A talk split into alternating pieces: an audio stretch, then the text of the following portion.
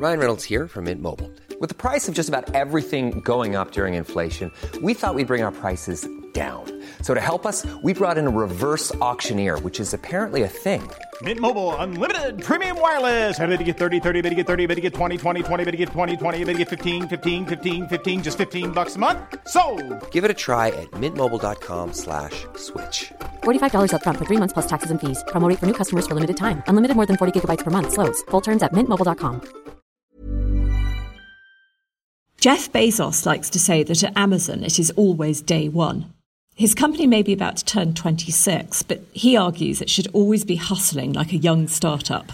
Day two is stasis, followed by irrelevance, followed by excruciating, painful decline, followed by death.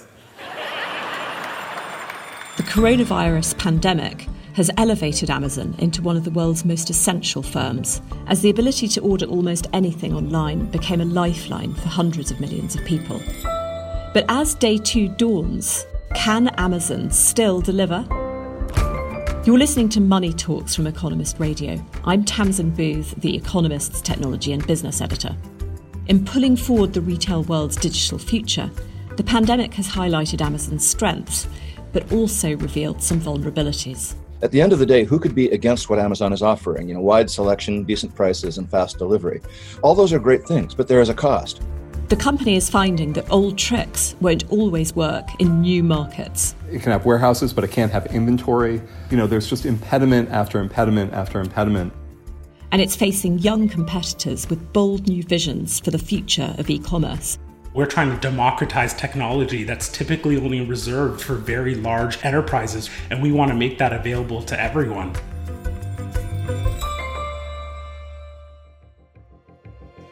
The pandemic has precipitated a mind boggling digital surge. As lockdowns forced closures of physical stores, many companies that had only dabbled in e commerce had to focus all their efforts online. I've always looked for a tipping point for our online business. My name is Ann Cantrell, and I own Annie's Blue Ribbon General Store in Brooklyn, New York. We sell fun, um, fun and function. We closed on March 16th. Easter holiday was happening pretty close to, to that. I started to realize as I heard from customers and friends that it was hard to get Easter egg dyeing kit, for instance. Uh, if you tried to buy one on Amazon, they weren't going to ship until after Easter. It's been a wild ride ever since. So I'm really hopeful that this is going to be that tipping point.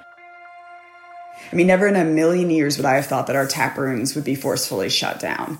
Other businesses that had never even considered online retail an option were forced to reinvent themselves at top speed.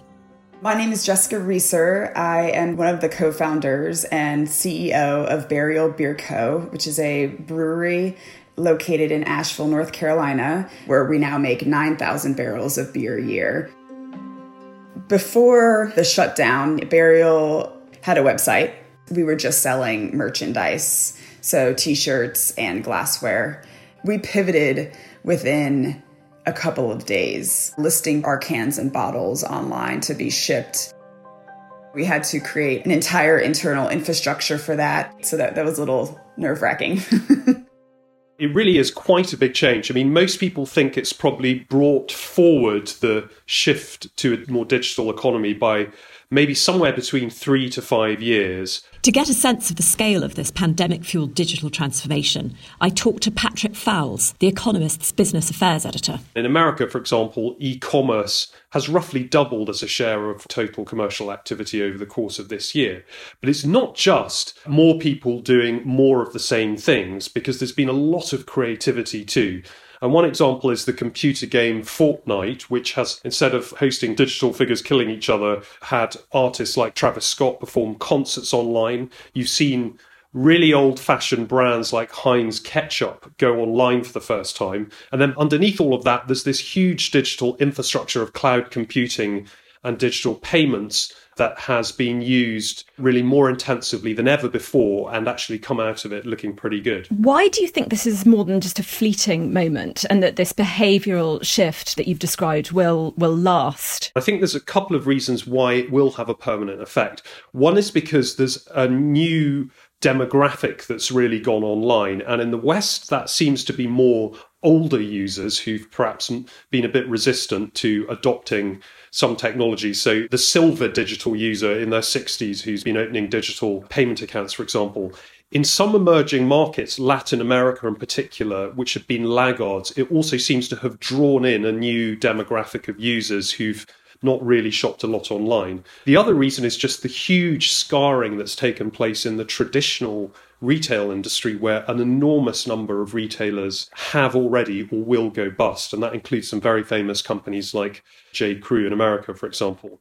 I mean, one of the most interesting questions about this, I think, is whether the, the balance of power in uh, e commerce and other digital industries changes as a result.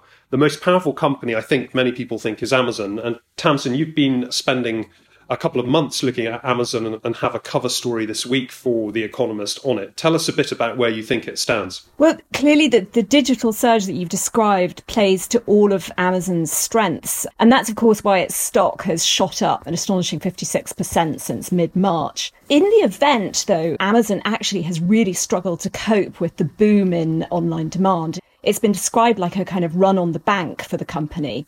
Delivery speeds tumbled people couldn't get what they wanted. And that created an opportunity for other companies. So Amazon's market share actually tumbled from 42% pre pandemic um, down to 34%. Its profits took a, a real hit from just having to cope with COVID. The good news for the company, I guess, has been much more on the cloud computing operation, Amazon Web Services, AWS. It really hasn't missed a beat during these past weeks.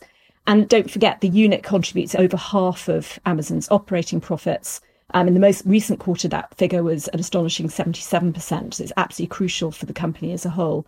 And AWS has really been just reliably powering those services that we've been relying on so much um, recently to, to stop going crazy. So Zoom, Netflix, Disney Plus, Fortnite. And I interviewed Andy Jassy, AWS's boss, and he talked about you know, just astonishing surging behavior they're seeing. But the most important thing for AWS is that they haven't had the kind of issues with capacity Mr. Jassy jubilantly told me that some of its competitors have had. And the pandemic overall for AWS, it's pushing companies to the cloud at a much faster rate. So overall, the pandemic has highlighted Amazon's strengths it's also shown that it's not as invincible as a lot of people and rivals think it is. You can compete with it. And it's also underlined the fact that the two halves of the company are quite distinct. The thing that strikes me is the aura around Amazon. You know, investors and competitors have learned over the course of 25 years now never to to bet against Amazon. And even so, I think it's easy to see now that there are several areas where it's really got some quite big problems. And one, I think, is the kind of social contract it's operating in. Now, there are claims that it's a monopoly, but the crisis has also, I think, brought to the fore some of the working conditions in its fulfillment centers where people pack all the boxes. And I think it's shown in a way how important Amazon is an employer and the kind of obligations that it probably has as a result.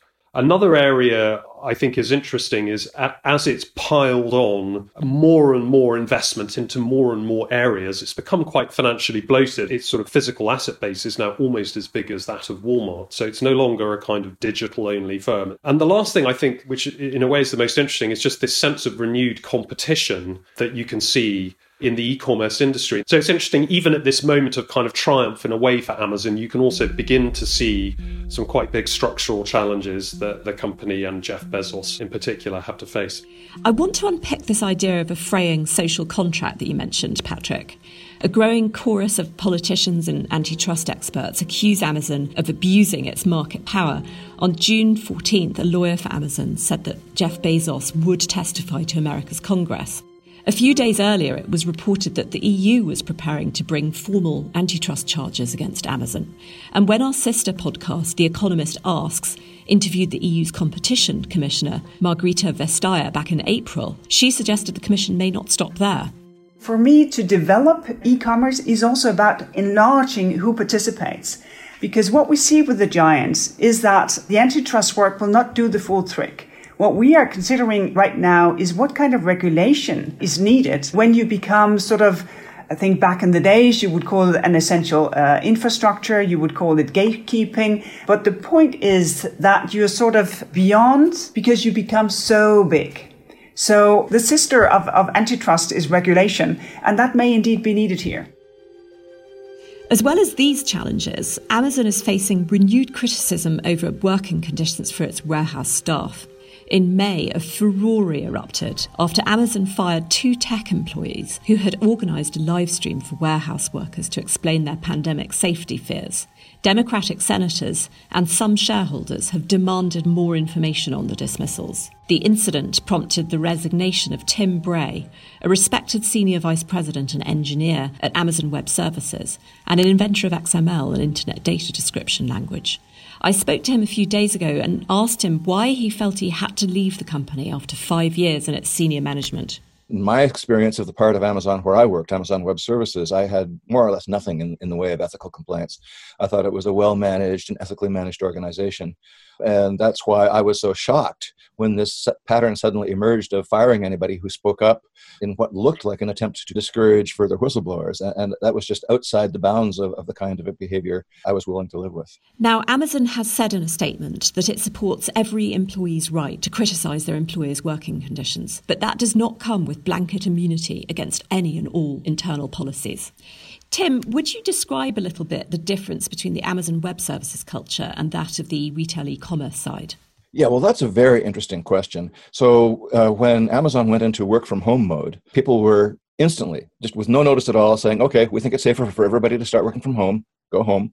Amazon leadership, of which you know I was a member, we, we, bent over backwards to take good care of those workers, the engineering workers who were being asked to work from home, making sure you know their their family situation and their domestic situation and their home infrastructure situation, you know, screens, chairs, internet connections, were good enough. And it's interesting to me that the engineering staff received that level of care and attention. Whereas there's all this controversy about the uh, warehouse staff and people speaking up saying they're, they're, they're unhappy. And the difference is, is pretty obvious.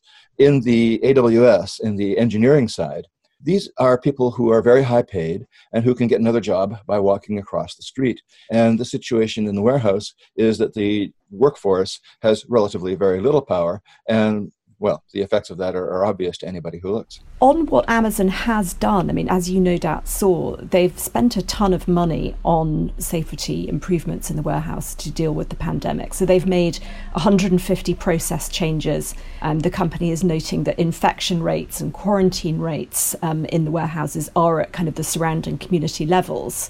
So they feel they have a pretty good record on that. And in your memo, you did acknowledge that a lot is being done. How do you rate how Amazon is is coping with the safety issues? I mean, it's not as if the company has been silent on the matter or inactive.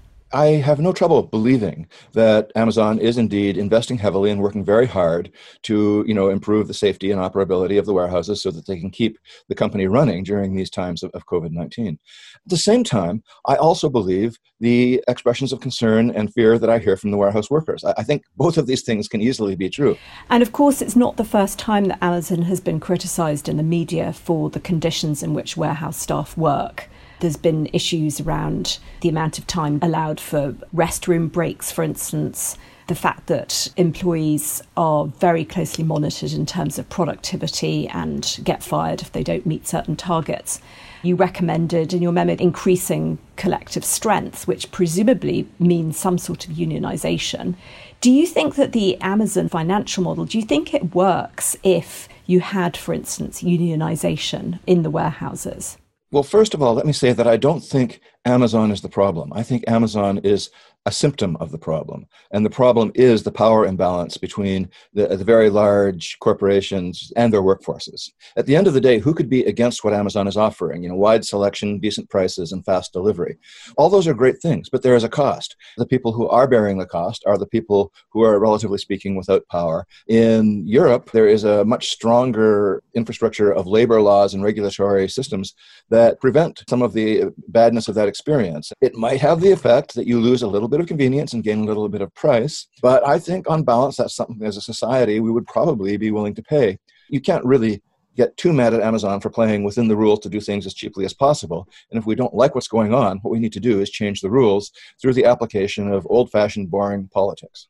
As I'm sure you know, there's quite a lot of debate in the investor community, and I, and I believe even inside Amazon, about whether AWS is reaching the point where it's disadvantaged by being kind of in the same group as operations that are continually sort of going onto other industries' turf.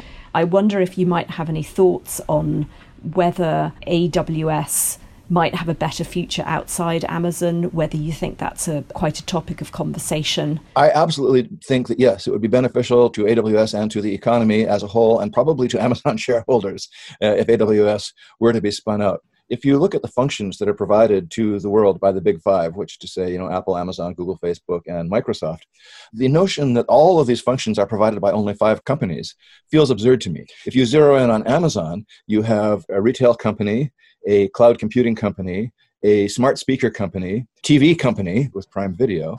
If you look at the numbers, AWS produces an anomalously high proportion of all of Amazon.com's profits. Thus, the money coming out of AWS can be used to subsidize the other businesses which are ferociously in competition and operating at, very, very low margins. And I think this is exactly the kind of problem that the people who wrote the anti monopoly laws in the last century were concerned about. And I kind of think that if you went in there and took a carefully anonymized survey of all the AWS employees saying, well, would you rather be spun out as a standalone company? The result wouldn't be close.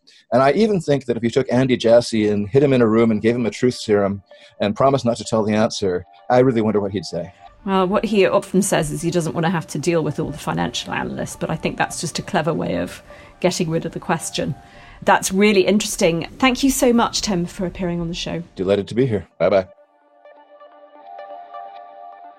So, Tamzin, one of the big cries you hear all the time is break up big tech companies. Amazon, in particular, seems to attract a lot of attention. You've been talking to Andy Jassy, the CEO of AWS. What's their sense and what's your sense of how realistic and how beneficial it might be to split off AWS from Amazon. Well, it's quite ironic, isn't it? You know, you have this immense pressure from antitrust types and politicians, but actually, perhaps what people aren't so aware of is that there's actually a kind of internal commercial rationale for separating Amazon into AWS and then the retail section. And I believe that that is entirely likely to happen. Indeed, um, and I think investors have been expecting this to happen even for the past year or so, and they certainly think it could happen within the next five years or so. The investing world was stunned in 2015 because everyone thought AWS was quite low margin, but then it released its numbers. The numbers were incredible. And so AWS sort of took over as the sort of the funder of Amazon.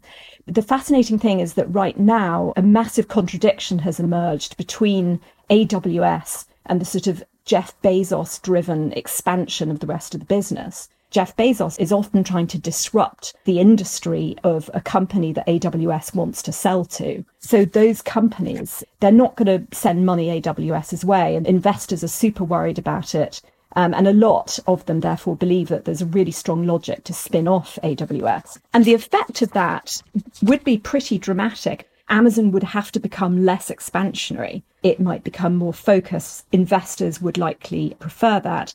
But on the other hand, it would doubtless crimp the e-commerce operation in some important areas, notably with overseas expansion. Amazon is, is really largely an American business and it's incredibly expensive to go and build the kind of infrastructure that helps to conquer markets like India or China or markets in Latin America.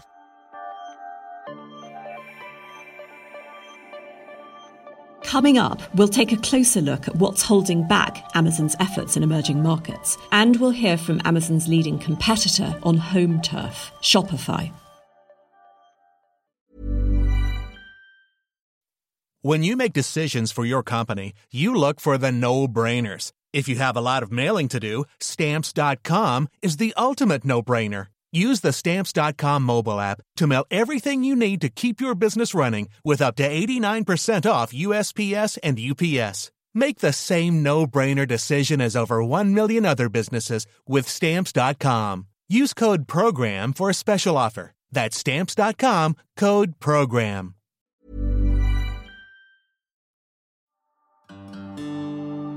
Amazon has a long record of successfully spotting the next opportunity and grabbing it. But when it comes to future growth in e commerce, the outlook is complicated. Most American households that can afford the Prime membership fee are already members. Amazon has been doing well in Europe, but an aging, sluggish continent is not exactly a motor for long term profits. Elsewhere, not everything is going to plan. A year ago, after 15 years of trying, Amazon pulled out of the purely domestic Chinese market, squeezed out by local giants Alibaba, JD.com, and Pinduoduo. And in other big emerging markets, Amazon is still burning billions with little to show for it. More than 600 million people are supposedly involved in the digital ecosystem of India. Tom Easton is our Mumbai bureau chief. But in reality, it's not as vast as you think because of how difficult the conditions are.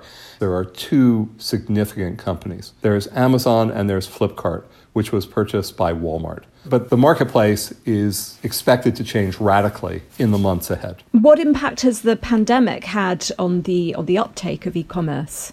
Well, mixed. On one level, it's been terrific. People have tried to buy many, many things online. But the Indian government has intervened heavily on what and what can't be purchased online around the category of essential.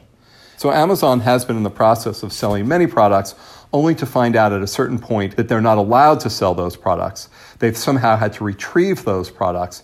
Many of the successful things that have happened in India have happened more informally. So that is worked through WhatsApp groups, sending out collective messages to food and fruit vendors who have created impromptu markets, which has been an e commerce of a sort, though not of the sort that may happen in many other countries around the world. And doesn't Amazon face a bit of a political challenge in India um, because Prime Minister Modi's BJP doesn't it draw quite a lot of support from small retailers? They face a huge challenge because of that. Basically, to live in India, you'll have a store on the corner and it will have a very small smattering of products. It's called a Kirana store, but they actually do more than that because you can literally call them for something as small as a candy bar. And if they don't have it, they'll find it for you. The small Kirana stores are heavily organized and they manage to put up all sorts of rules that affect Amazon. It can have warehouses, but it can't have inventory. There was a new tax of 1% to 2% put on foreign e commerce sellers. You know, there's just impediment after impediment after impediment that is thrown in the way of the foreign e-commerce sellers. And Jeff Bezos's Washington Post is is a complexifier even in India, isn't it? Because of the the Post's critical coverage of um, Modi's Hindu nationalism that cropped up during Jeff Bezos's visit to India early this year. When Jeff Bezos visited a couple years ago, I believe he was given an audience with Modi directly. And this time, an announcement to invest more money was treated with almost contempt. You know, there was no audience with Modi. I'm sure, you know, this is an administration that is incredibly sensitive about their press coverage, but it, it blends with the broader challenge that they have of the small stores, and one other factor, which is that there's a local competitor that has created an incredible structure to compete with Amazon, namely Reliance Corp and its huge cell operating subsidiary, Jio. How much more of a challenge does Reliance Jio become because of Facebook's massive 5.7 billion recent investment? So we are at launch point for the Jio marketplace Jio has accumulated many, many physical brands. It's not limited by any of the foreign rules. They now own the largest telecommunication system in the country. I mean, if you have a phone in India, you're most likely to have a Jio phone. There's all sorts of possibility for proprietary distribution. And they have kind of a marketplace in food, and they have kind of a marketplace in fashion. But none of the different components have been put together. Now, as I mentioned, one group that has just been fantastic in being a vehicle for sales in India has been WhatsApp. And now there's a relationship with Reliance through that ownership stake through Facebook. Jio, through WhatsApp, promises to develop a very strong relationship with all those small Kirana stores. So when you say all the pieces are there, but Reliance Jio hasn't launched, people still take it incredibly seriously. People I've spoken to close to the company, you know, they do wonder how long will Amazon kind of keep throwing money at the country? You know, how much patience will they have? What are Amazon's main advantages? What are the, the key weapons they're bringing to this new war? You know, Amazon has been in India for quite a long time. I think its first efforts were in 2005. It has a large number of extremely smart local employees who know the marketplace. I don't know if they were quite as adept at understanding all the dynamics of China. They also have kind of an interesting case to make in India. For instance, they now say there are 60,000 sellers in India that sell across Amazon's various marketplaces overseas, and these account for over a billion dollars of exports at a time when India desperately wants to increase its exports. India has a lot of conflicting problems. I mean, for instance, even in a declining economy, it faces inflation. The reason for inflation is that everything is so expensive and inefficient to do. And I think if you ask what is the most inefficient thing, many people would say logistics. And Amazon is really good at that. So it's not impossible to think that it doesn't have a potential place in the ecosystem if the administration would let it. Tom, if you had to put money on it, to whom would you say the future of e commerce in India belongs? I think everybody in India believes that Reliance and Jio have all the cards. On the other hand, I think that e commerce is far more difficult than people outside might assume. Merely having loads of assets does not necessarily make you a winner in that very, very difficult space. Amazon faces tremendous difficulties in this environment. But I think a company that was less patient or less resolute, and frankly, that had less financial resources, would have already left. That's fascinating. We'll follow this new battle of titans with interest. Thank you so much, Tom. Thank you very much, Tamzin. As well as having to learn the rules that govern the e commerce game abroad, Amazon is facing serious competition in markets it had grown used to dominating comfortably. Its most prominent challenger, Shopify, a Canadian company, has gone from nowhere a few years back to nearly 6% of America's online retail market today. A million businesses use its services. It will power the back end of Facebook's new e commerce venture, Facebook Shops. And in June, Walmart said it will open its online marketplace with 120 million visitors a month to Shopify's business clients. The pandemic has given them a huge boost in that original period between March 13th and April 24th of this year, compared to the six weeks prior, 62% growth happened in new businesses coming to Shopify. And that was really from more traditional verticals, even those like restaurants and grocers starting to come online in new ways. Satish Kanwar is General Manager and Vice President of Product at Shopify. It's always the small, local, and independent businesses that can be hit the hardest in, in times of crisis. And so our goal really became that because Shopify exists, more small businesses should survive this pandemic. What we've seen is the traditional retailers on Shopify, they were able in that period to replace 94% of those in person transactions that they lost through selling online. We also committed an additional $200 million to our Shopify Capital program and expanded that across Canada, the US, and UK to give that access to cash flow to businesses that others may not serve.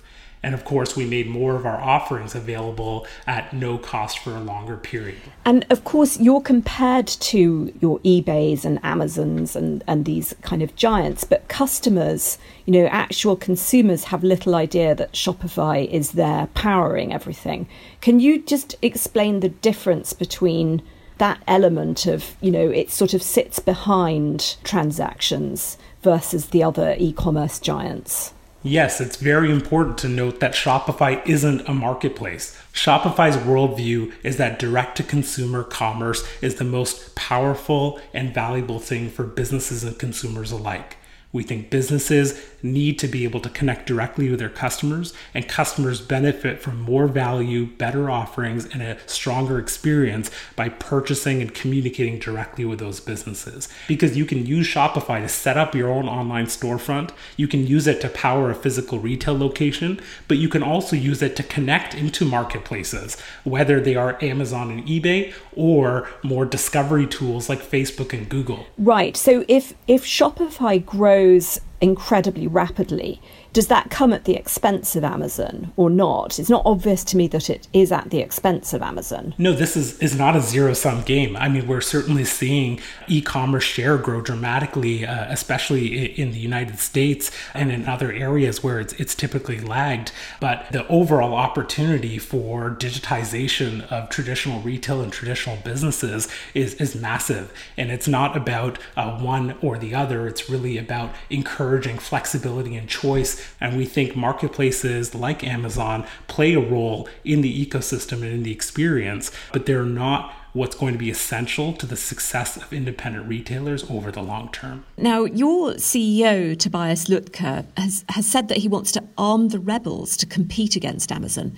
What does that mean in this context? Well, on the whole, we're trying to democratize technology that's typically only reserved for very large enterprises or retailers, and we want to make that available to everyone. So it's it's really about empowerment through technology and making it available at a very low barrier to entry. You say you're not a marketplace, but earlier this year you relaunched the Shopify app, which does act as almost a central marketplace of your own. How else is Shopify expanding into other services and areas? There are three important new services from Shopify that are, I think, are important for the ecosystem and industry at large to understand. Shopify's fulfillment network is our initiative and, and major long-term investment at enabling the fulfillment of goods from our merchants to their consumers everywhere. The second initiative I would highlight is Shopify's Shop app and Shop Pay really increasing the local discovery and direct connection between businesses and consumers through a single app that millions of users already have installed on their phones. And the third and final one I would highlight is Shopify Balance, which is a future initiative for bringing a new business banking account and card built into the Shopify platform. And as you think about the future, the share price has obviously had an incredible run. The stock has nearly doubled since the start of March when you get a narrative this exciting, sometimes the market gets a bit ahead of itself, and the risk perhaps is that people then start to focus on profitability. Do you have a path to consistent profitability, or is the focus really still on growth for the foreseeable future? We've always been very clear that we have a large and long term mission. So, really, our focus is being able to grow with our merchant community and invest in these important services and solutions that make them more competitive and make them more successful. Satish, thank you so much for joining us. Thank you for having me.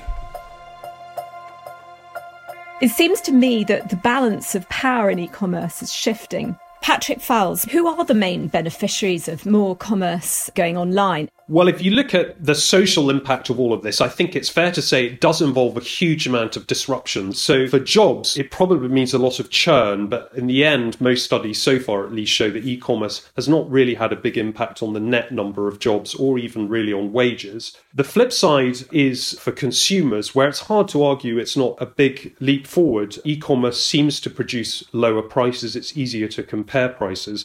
And if you think that it's going to be competitive with multiple companies taking each other on and innovating, it's likely to deliver very good results for consumers.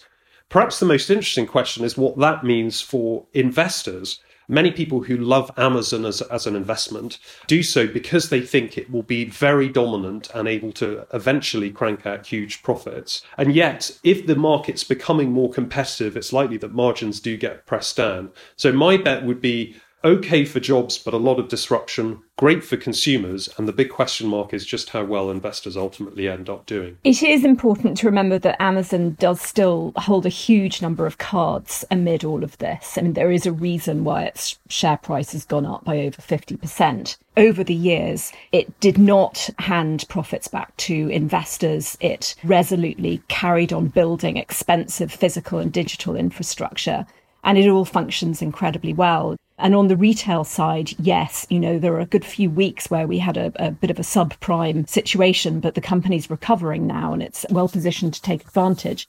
A second strength is just that well known scale and ultra competence. You'll see third party sellers on Amazon Marketplace. You know, they'll moan about Amazon's terms or how they get treated, but they basically can't afford to leave. You know, you have to be on Amazon because of that scale.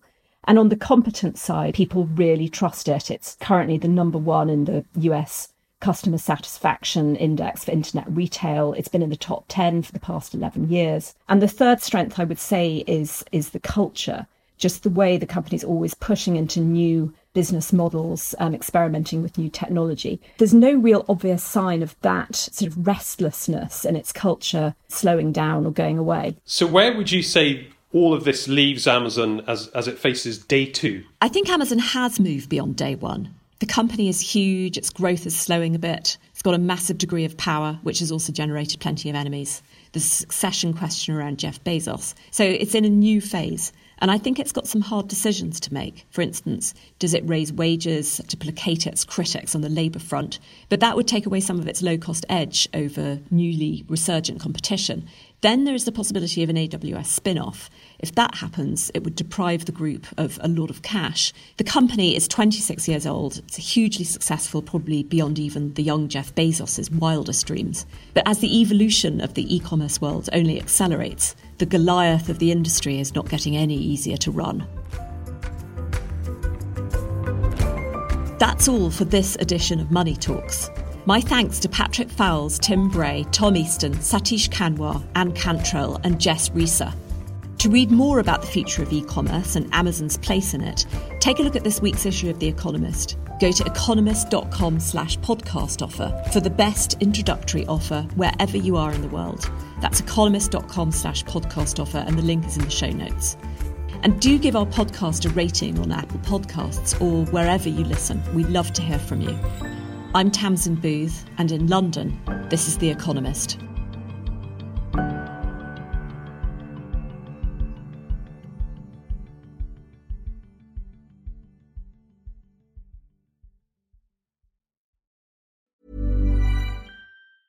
Small details are big surfaces, tight corners are odd shapes, flat, rounded, textured, or tall. Whatever your next project, there's a spray paint pattern that's just right because Rust-Oleum Custom Spray 5 and 1 gives you control with five different spray patterns. So you can tackle nooks, crannies, edges, and curves without worrying about drips, runs, uneven coverage, or anything else. Custom Spray 5 and 1. Only from Rust